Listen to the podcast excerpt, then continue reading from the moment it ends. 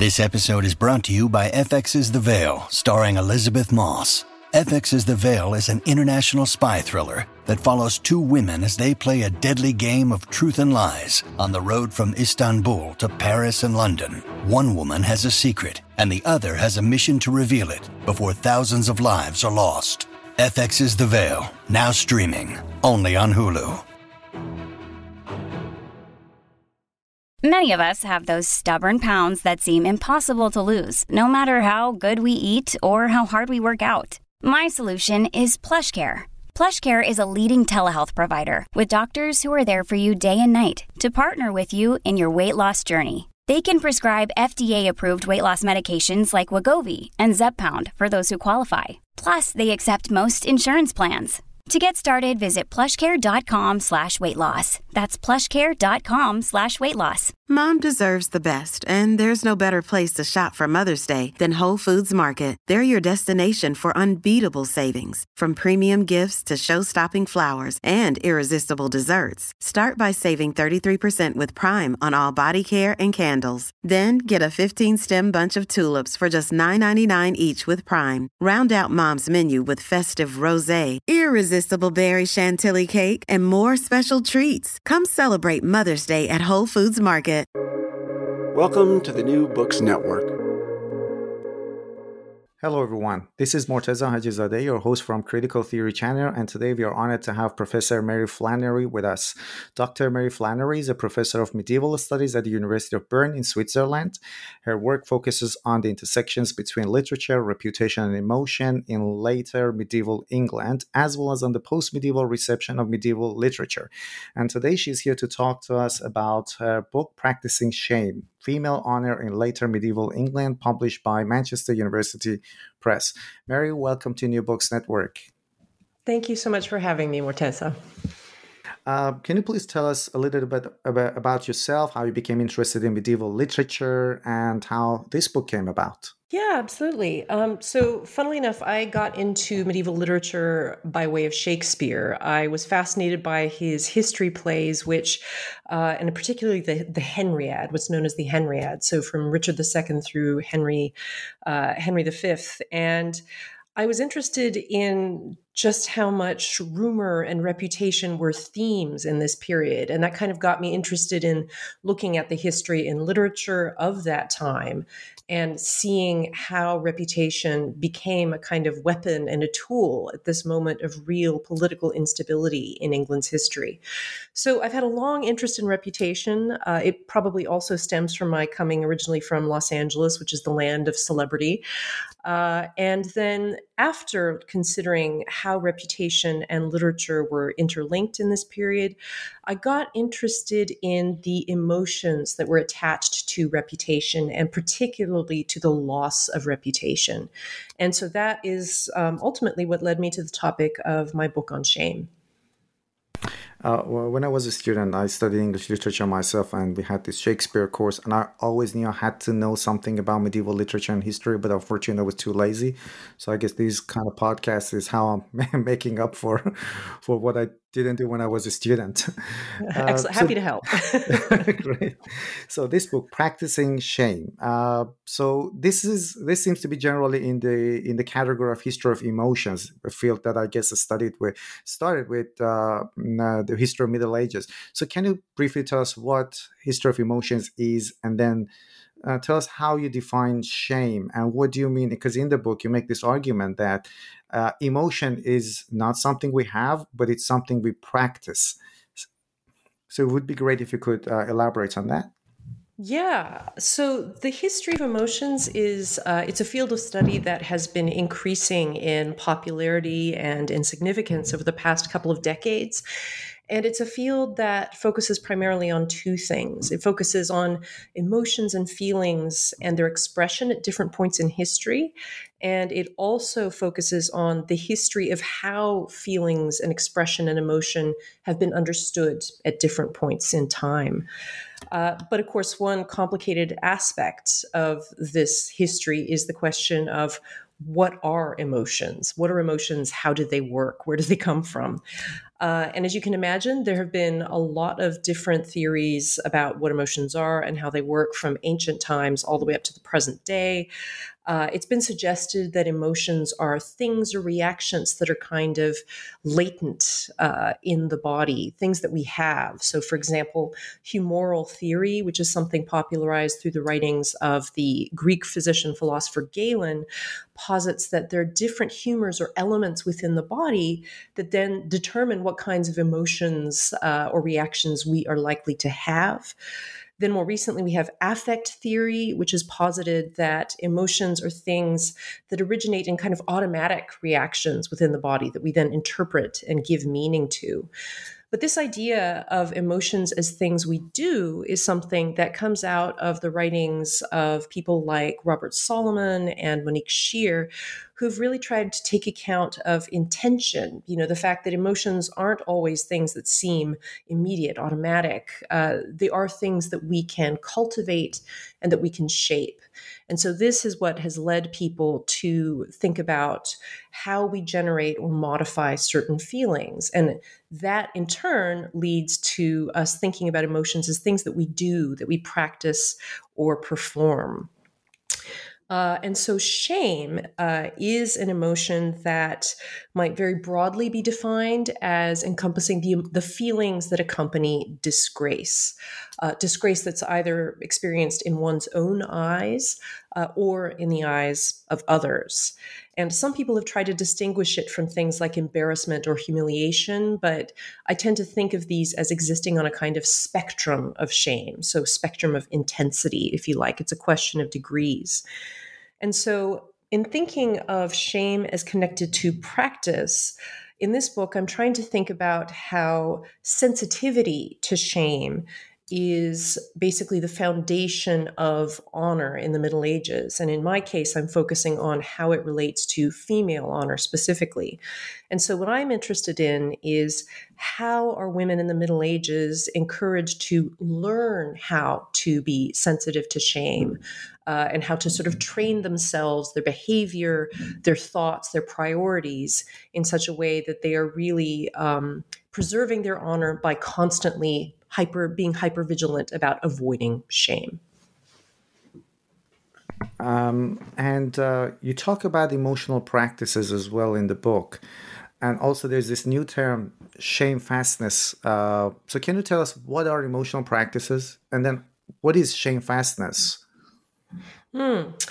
So, emotional practices, uh, if I'm using the, the, the phrase as it's been defined by Monique Scheer, who's really, it's her work that's kind of laid the foundation for the idea of emotions as kinds of practices. Um, is essentially a term that encompasses all the choices and decisions that we make, the doings, the sayings, um, the thoughts that we have that we use to generate or modify certain feelings. Um, so, as Monique uh, Scheer puts it, they're habits, rituals, and everyday pastimes that aid us in achieving a certain emotional state. And she gives a couple of examples. So, one example is courtship. Uh, you know, and all of the behaviors and uh, communications that are involved in that are, of course, intended to cultivate and communicate certain feelings, right? Desire, love, um, affection. Uh, but then there are other examples. So, for instance, the way that emotions are communicated via performance. And of course, this gets interesting because uh, one of the concerns that uh, we tend to have about emotional performances when we see them, and one of the concerns that I explore in my book, is the question of whether or not the emotions that are being communicated there are genuine. But um, Scheer argues that it's not so much about the emotional truth as it is about the fact that certain emotions are being conveyed with certain gestures, certain conventions. And this is its own way of sort of practicing or making an emotion. Um, and so that is is hopefully some explanation of what emotional practices are. And then shamefastness is a term that it's now obsolete. Uh, and it emerged in English in the 13th century as a way of describing a certain kind of, you could say, orientation with regard to shame, a disposition, an emotional disposition, as opposed to a kind of emotion that is felt. So, most simply defined, uh, shamefastness is a kind of hypersensitivity to shame or a hypervigilance. Um, if you are shamefast, you are somebody who orients all your behavior in such a way as to avoid the possibility of shame.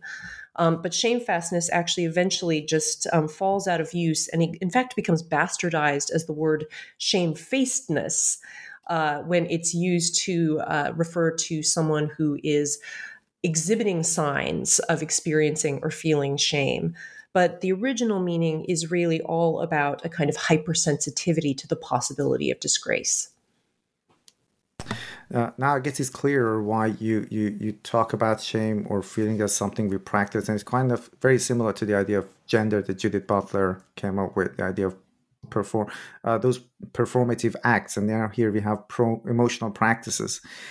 Um, and you talked about whether this uh, this this this emotion, this shame, is genuine or not. We'll get into that soon, but before that, you uh, you, you kind of make a distinction between who can feel it and who is expected to feel it. So, can you elaborate on this point and also tell us how girls and women, you did mention some of them, but it would be great if you could give examples or elaborate on the point on this, how they were expected to conduct themselves in, in public?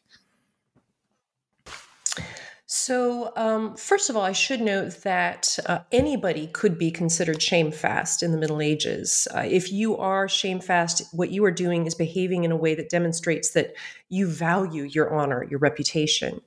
But in the case of women, uh, female honor was much more closely tied to their chastity, their sexual continence. And so, if women wanted to demonstrate that they were honorable, they had to adopt behavior that showed just how much care they were taking to avoid sexual disgrace. And so, what this meant is that when women were and girls were out in public, they really had to be focusing on behavior, gestures, dress, even facial expressions that communicated a certain kind of modesty. So they would be soft spoken, you know, not bold or aggressive or assertive, but kind of more retiring and hesitant. They would also be in good company, you know, not likely to be out and on their own among men, uh, but among people with good reputations, most likely among women uh, who had good reputations. They would also not be exposing their bodies needlessly. They would really focus on keeping themselves covered uh, in a way that really communicated modesty. So, in other words, in order to be seen as honorable, in order to communicate uh, how honorable they were, they really weren't just focusing on things like courtesy, you know, politeness. They were focusing on behavior that really communicated their modesty and their chastity. Uh, and uh, you you uh, but, but was it shame? It was also applied to men as well, but I'm guessing it's more specifically used for women. Yeah, well, I would say that uh, shame is more specifically linked to chastity for women than it is for men. Uh, men could certainly experience shame and disgrace, uh, and were also keen on avoiding it, but in their case, you could say that there were many more different ways in which they could experience shame and disgrace. And also, another key thing to remember is that in the case of men, honor was something that they could win, uh, they could achieve it. But in the case of women, honor was something that was more about being just preserved and not lost. And I think that's one really key distinction between the two. And uh, earlier you said that there were some concerns if these emotions or if this projection of shame was genuine or not. So how, how was it both a something that was revered and respected at the same time it was it was subject to suspicion? so um, yeah, th- that's a great question, and it kind of comes back to the whole notion of emotions as practices and performances. If you think about it, if an emotion is something that can be learned and that you can learn to uh, communicate through certain facial expressions and gestures, then presumably it's something that you can also learn to fake. You can learn that, oh, if people want to see that I'm sad, I need to make my face look a certain way, or you know in the middle ages perhaps i need to tear my hair out or scratch my face uh, and make all these kinds of gestures. So in a way funnily enough as soon as you start to think of emotions as things that we can do or choose to do or choose to shape and modify there's a kind of mistrust that can accompany that and so, in the Middle Ages, if you're thinking about uh, female shame and how, in order to avoid disgrace and to demonstrate how shamefast and honorable they were, women had to behave modestly. They had to dress a certain way, you know, keep their eyes downcast, for example, not be too bold. Then you can see how that behavior is valued on the one hand, it's taken as a potential sign of honor. But on the other hand, there's always the question of whether that might just be a mask, a mask that could slip at any point in time. And so, what this meant for women is that they were kind of constantly under a sense of pressure to be proving just how honorable they were. You could say that their honor, their shamefastness was always an unfinishable work in progress. Uh, when I was reading your book, I'm originally from Iran myself, and there was this poet living 100 years ago, a little bit more than 100 years ago, who had who wrote a lot of satirical poems about because in 100 years ago, still again, women in Iran had to cover their hair, they had to preserve that idea of uh, female honor. And that there were a lot of satirical poems from that particular poet who was very critical of these women covering themselves in, in, in you know hijab. Uh, and you know he, he basically was saying how do you know it's genuine right? The way they are covering themselves but you never know what is happening in, in her mind or what's happening in her heart what she has done before. This is only a, a front. So when i was reading your book uh, i was reminded of the of that poet. Uh, and you discuss you just said that sexual continence is one of the main indicators of female honor and also there was this language of shame uh, applied to women's bodies. Can, can you talk more about that and give us some examples of that? Mm, yeah. So, um, in medieval England and medieval Europe, a, a woman's honor was primarily determined by uh, her perceived degree of sexual chastity. So, in other words, uh, the more chaste uh, and virginal, or at least chaste uh, within marriage, she was deemed to be, the more honorable she was deemed to be. And so then, of course, the question is well, why, how did that come about? The most basic reason for that is that, of course, when we're talking about a place like medieval England, we are talking about a society that is patriarchal. So, this is a society in which men uh, are in control, they have the power. It's also a society that is patrilineal. Uh, so, what that means is that not only are men in charge, but lineage, ancestry, uh, inheritance, succession, all of this is determined through the male line. And this means that it's very important to know who the father is um, in every case uh, when there's a question of inheritance or descent or succession. And if you can't be sure of that, then things get really problematic really fast. Um, and, you know, this is a problem that relates to royalty as much as it does to the lowest peasant. So if you want to make as sure as possible that you know who the father is in every instance, what you need to do is control women's bodies and control women's sexuality. And so, this is one of the reasons why women were being taught to value their perceived chastity and sexual continence because it had value in the eyes of this patriarchal society for these reasons. And uh, one of the most fascinating parts of the book was the post-lapsarian origins of shame. Uh, that I found fascinating. Would be great if you could talk about that. Mm, yeah, absolutely. So, in the Bible, we're told that, you know, Eve goes out, she eats the fruit of the tree of knowledge. She supposedly persuades Adam to eat the fruit too. And that once they have both consumed it, their eyes are opened they realize they are naked and they are ashamed. And then they immediately take steps to cover themselves. This is where the famous fig leaves uh, come in. And so this is both the kind of, you know, this is the story of original sin. You might say it's also the story of original shame. This is the kind of origin story uh, in the Middle Ages and in Christian culture as to where shame comes from. And some retellings of that story specify that the parts of their body that they cover, it's not that they, you know, put fig leaves on their heads, but specifically that they cover their genitalia, their privy members. So, for instance, uh, the late 14th century poet John Gower, in his poem The Mirour de l'Omme, uh, specifies that that is what they cover after they experience this sudden shame at their nakedness. And so basically, what we see in that story is that the experience of shame that humans can feel is being depicted as a consequence of the fall of man. And uh, you, another interesting feature of the book is that you talk about the idea of shame and pain as a universal feature of women's birth, and then you do go on to talk about gyne- gynecological uh, treatise and uh, how shamefastness was required as both as a concealment and also exhibition of female chastity. So these are also interesting parts. Would be great if you could uh, explain more about them for our listeners.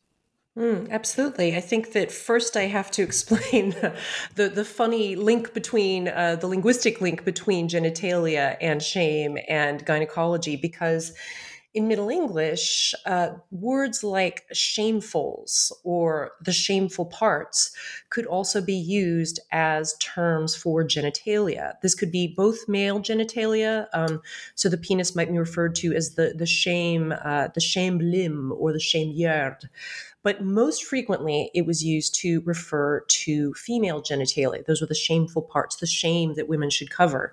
And in fact, midwifery, you know, a key aspect of gynecological obstetrical uh, practice, was himself referred to in at least one text as shamecraft. Uh, so, this is a skill that is basically defined in terms of shame. And all of this, of course, relates back to that origin story uh, of the fall of man. And so, what I found when I started to look at some gynecological treatises that we see from later medieval England is that in some cases, these texts have references to uh, a kind of awareness that women are in, supposed to prioritize shamefastness. They're supposed to feel shame at uncovering or exposing their parts. This is a kind of a natural consequence of being a woman in medieval society. And so some of these gynecological treatises are explicitly acknowledging that shamefastness can actually complicate the practice of women's medicine as a result of that.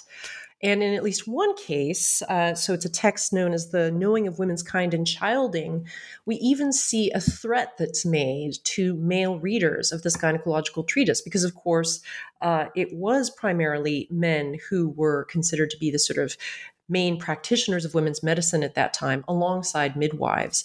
And so these men who are being given a text to read about uh, medicine concerning women's shameful parts are warned that they have to read this text with the appropriate kind of sensitivity to women's shamefastness in mind. And so that if they're reading this text just because they want to mock women or uh, shame women in some way, they, they deserve to be cursed with a kind of vengeance. So we really see an awareness in these medical texts of women's hypersensitivity to shame in this period. It was a fascinating uh, thing you just mentioned about uh, the word for shame was this, was almost synonymous as genitalia, and I just checked it when you were talking because I speak Farsi, and the word we have this word which literally means the place of shame, which actually refers to genitalia as well. So the word in Farsi is sharmgah, which means the region of shame uh, yeah, it was fascinating. It's the same thing in, and it's, it's it refers both to male and female genitalia, but it's specifically for females.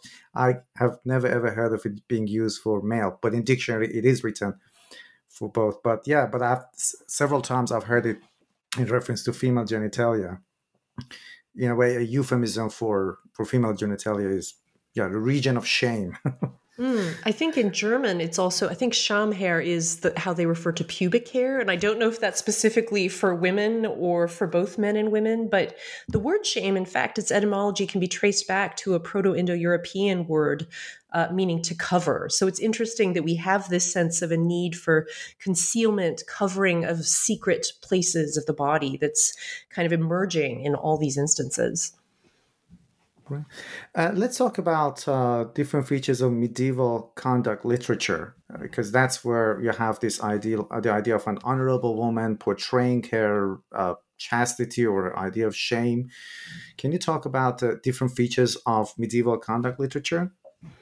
Hmm. So, medieval conduct literature is essentially um, it describes all of the kinds of texts that were written to tell men and women how to comport themselves in public. So it's about proper comportment in social situations. And we do have examples that are written for men, examples that are written for women. And in the case of conduct literature that's written for women, we see these texts really focusing on instructing women to behave in ways that communicate their chastities to others. So, again, we're coming back to that notion of emotion as a thing you practice and perform and communicate intentionally to those around you. And so, all of women's behavior in these texts is supposed to uh, communicate how modest they are, but also avoid arousing any suspicion that they might be sexually incontinent. So these are texts that encourage doings and sayings that help women to hone that hypersensitivity to shame. And uh, we see a lot of different examples of how they do that. Um, shorter texts like how the good wife taught her daughter, for example, uh, really use a lot of language of sort of self surveillance. So we have a lot of language like look, see, be aware of this, uh, think about how you're behaving, a real sense of sort of reflection on the self. And, uh, you know, pay attention to how you're behaving and how others might be seeing you. So we don't see a lot of uh, encouragement to go out and have fun and amuse yourself as much as you want.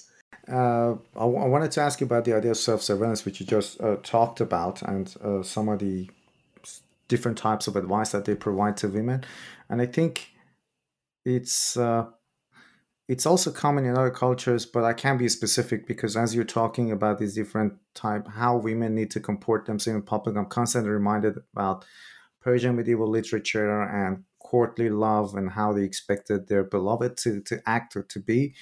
And sometimes they knew it wasn't genuine, but they pretended, for example, to you know they pretended not to not to know, or they tried, you know, they just turned a blind eye to it. Um, so how how in general, let's how did they promote a sense of shame? So it seems that the women were had to be constantly aware that they needed to portray this sense of uh, shame, or let's say shamefastness and uh, that's where the concerns come. And did, uh, are there examples in literature where they actually try to feign it? Women actually trying to feign an idea of virtuousness. Yeah, there is one example that I discuss in my book, which is the example of Medea uh, in, I believe it's John Lydgate's Fall of Princes.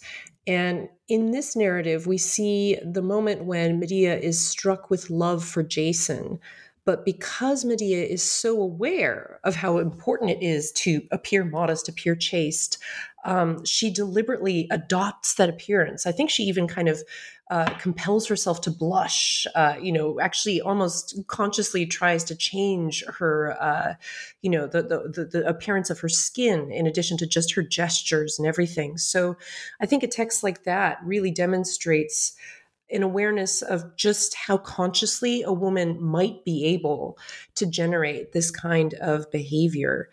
And uh, certainly, texts that uh, relate to the practice of courtly love, um, texts like the uh, famous uh, Roman de la Rose, for uh, example, you know, the Romance of the Rose, really does promote the kind of idea that no matter how much a woman might protest uh, or might um, strive to appear chaste or resistant to being seduced, you should always presume that they really do want to be overtaken. They want to be, they want for their shamefastness to be defeated by men, uh, which of course then puts women in kind of a no win situation where they need to always be focused on performing their chastity, protecting their sexual continence. But this in itself then kind of becomes a challenge that men can use to prove their own kind of masculinity. And uh, let's talk about Chaucer. You're a professor of literature. I'm sure that's that could be your favorite part. I don't know. How did he problematize this idea of shamefastness in his work?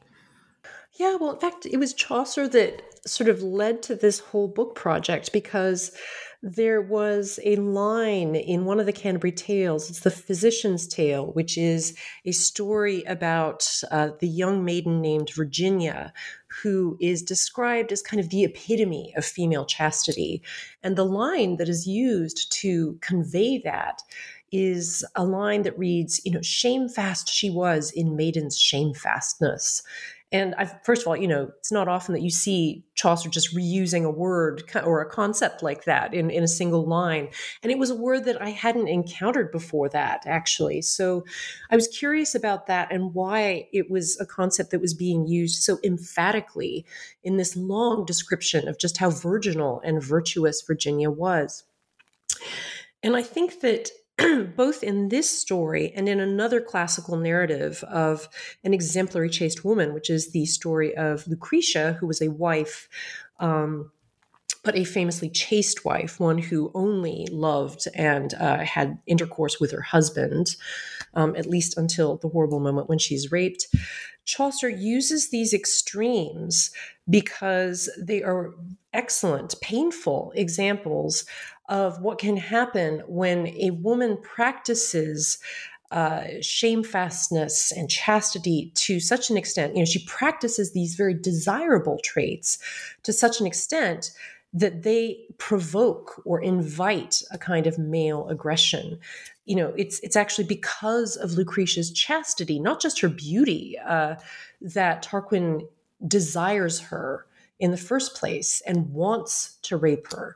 And in the case of Virginia, too, this emphasis on the fact that she is just ultimately shamefast seems to be the thing that provokes the man who wants to rape her to overcome that. And so I think that what Chaucer does there is he really sort of puts his finger on the problem that we have these two mutually exclusive things that really leave women with no option between, as he puts it, either death or shame if their chastity is under threat. And you also talk about another writer, Thomas Hoccleve. Uh, who was he and how did he contrast? It seems that he contrasted the idea of aggression and masculinity on the one hand, and then we have femininity and shamefastness on the other hand in his works. Mm-hmm.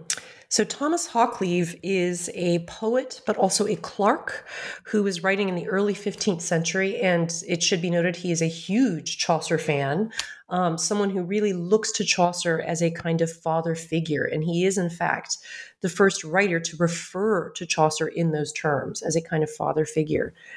and what we see in Hoccleve's writing is a real awareness of the extent to which femininity is grounded in uh, shamefastness and kind of hesitation, timidity, modesty, and masculinity, or the ultimate ideal forms of masculinity, you might say, are really grounded in concepts of aggression, boldness, uh, you know, a lack of hesitation. And, you know, there's no hesitation in a really masculine man. He doesn't hold back, he speaks up, he is bold. And so he's aware of these two things, but at the same time, he also conveys in his writing a real awareness of the fact that both of these things could be faked. They can be performed, they can be practiced, they can be appearances that are simply adopted for a certain purpose. Whether that's a woman adopting a kind of apparent shamefastness in order to convey that sense of honor that might be attractive and socially valuable or in his case, a man who is adopting a kind of guise of shamefastness, uh, really for comic purposes, and also to be very self deprecating in a way that will then enable him to, in his poem La Male Règle, ask for payment from a benefactor. You know, he's very self effacing, mocking himself and his behavior in his youth and ascribing that to a kind of almost maidenly shamefastness and inexperience and timidity, which then makes him it puts him in a very good position to ask for money without seeming too bold uh, or too insistent and demanding. And so that's what's kind of interesting in Hoccleve's poetry. We see that he's aware that shamefastness is a practice and performance. Anyone can do it to a certain extent. But of course, for women, the stakes are different. They can't just, they can't make light of it. Uh, it really can be a, a life or death uh, question, you know, the question, the issue of how well they develop their own shamefastness. Uh, l- let me move to contemporary times. When I was reading the book, and I'm sure our listeners, when listening to this podcast, well, we'll, we'll, we'll start to think how contemporary, through that you're talking about later medieval England, but these ideas sound so contemporary as well, especially in the light of what happened a few years ago with Me Too movement. So, first of all, can you tell us what is the concept of an ideal victim in the case of sexual harassment? And then do you see parallels or similarities between uh, the concept I discussed in this book and our contemporary times? Yeah, absolutely. I I have to say that you know this is a book that I I took quite a bit of time to write and when I began research and writing for it, I had just moved to England and at that point in time uh, there were headlines about a recent sort of spate of honor killings that had been taking place. Honor killings being uh, moments when women whose sexual comportment is thought to have the potential to disgrace a family or community are killed by members of that family or community. And then by the time I was finishing work on the book, you know, we had we had Trump as president of the United States, and I have to say that there were there were just so many headlines and so many moments during his presidency when I thought, oh my gosh, uh, I've never felt that my research on medieval sh- female shame was so relevant as I do now, and I I don't know whether to feel grateful about it or sick about it. I think I, I mostly felt sick about it. Um, so you know, if we think about the sort of emphasis on female chastity as a valuable thing and the origins of that in patriarchal society, patri- patrilineal society, then what we're really noticing is the way that emphasis is being put on women's primary role as bearers of children, and not just for themselves, bearers of children to men or to specific men. Um, and it's really hard not to think about things like uh, cases of sexual harassment or indeed sexual assault, in which we see a kind of um, interest in calling into question the the sexual honor or sexual continence of women in those cases. You'll often see in rape trials uh, or you know it, uh, any question of a story of sexual harassment questions related to well what did she do? Was she asking for it in some way? Um, how did she behave? How was she dressed? Was she drinking? Um, as though these are the things that really on which the question of whether or not these women were sexually assaulted uh, or harassed really turn and it's also hard not to think about things like uh, the way that so many seem to want to take away women's control over their own uh, birth control, birth related decisions, uh, as we're seeing at the moment in the United States. Again, the, the question is always you know, is the woman exerting the right kind of control over herself. There's a weird sense in which women are supposed to control their behavior in a way that demonstrates that they are so chaste that, of course, the um, they must have experienced this kind of rape or harassment because everybody knows they don't drink, they cover their bodies, they never behave in a way that's sexually suggestive. But then, on the other hand, uh, women are not the ones who are supposed to have control over what happens with their own bodies when it comes to the question of giving birth or deciding whether or not they can give birth.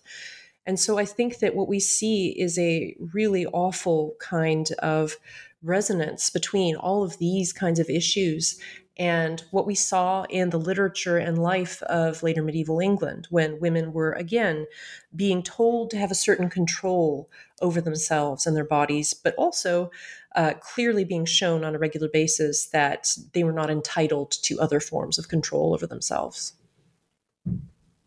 Uh, Professor uh, Mary Flannery, thank you very much for your time. But before ending the que- this this interview, is there any other book you're currently working on?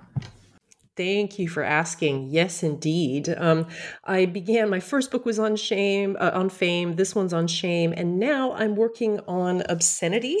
so the uh, the project, yeah, it's it's a lot of fun. I have to say. Um, I, I, guess I'm working on sort of the kinds of words and concepts and jokes and behavior that are considered potentially shameful. You might say that, but it's a book that is on uh, Chaucer's obscenity in the Canterbury Tales. So specifically, his uh, body use of sexual and scatological language and content, and in the Canterbury Tales, and how that's been received over the past 600 years. So, when has it been censored? When has it been celebrated? And uh, what does that say about Chaucer himself as an author and how he's been received over time? So, I'm currently in the middle of writing that, and I'll, I'll let you know once I finish that book. great, great, great. Because I just wanted to, to, secure a promise to talk to you about that yeah, book absolutely. as well. Anytime. It's wonderful.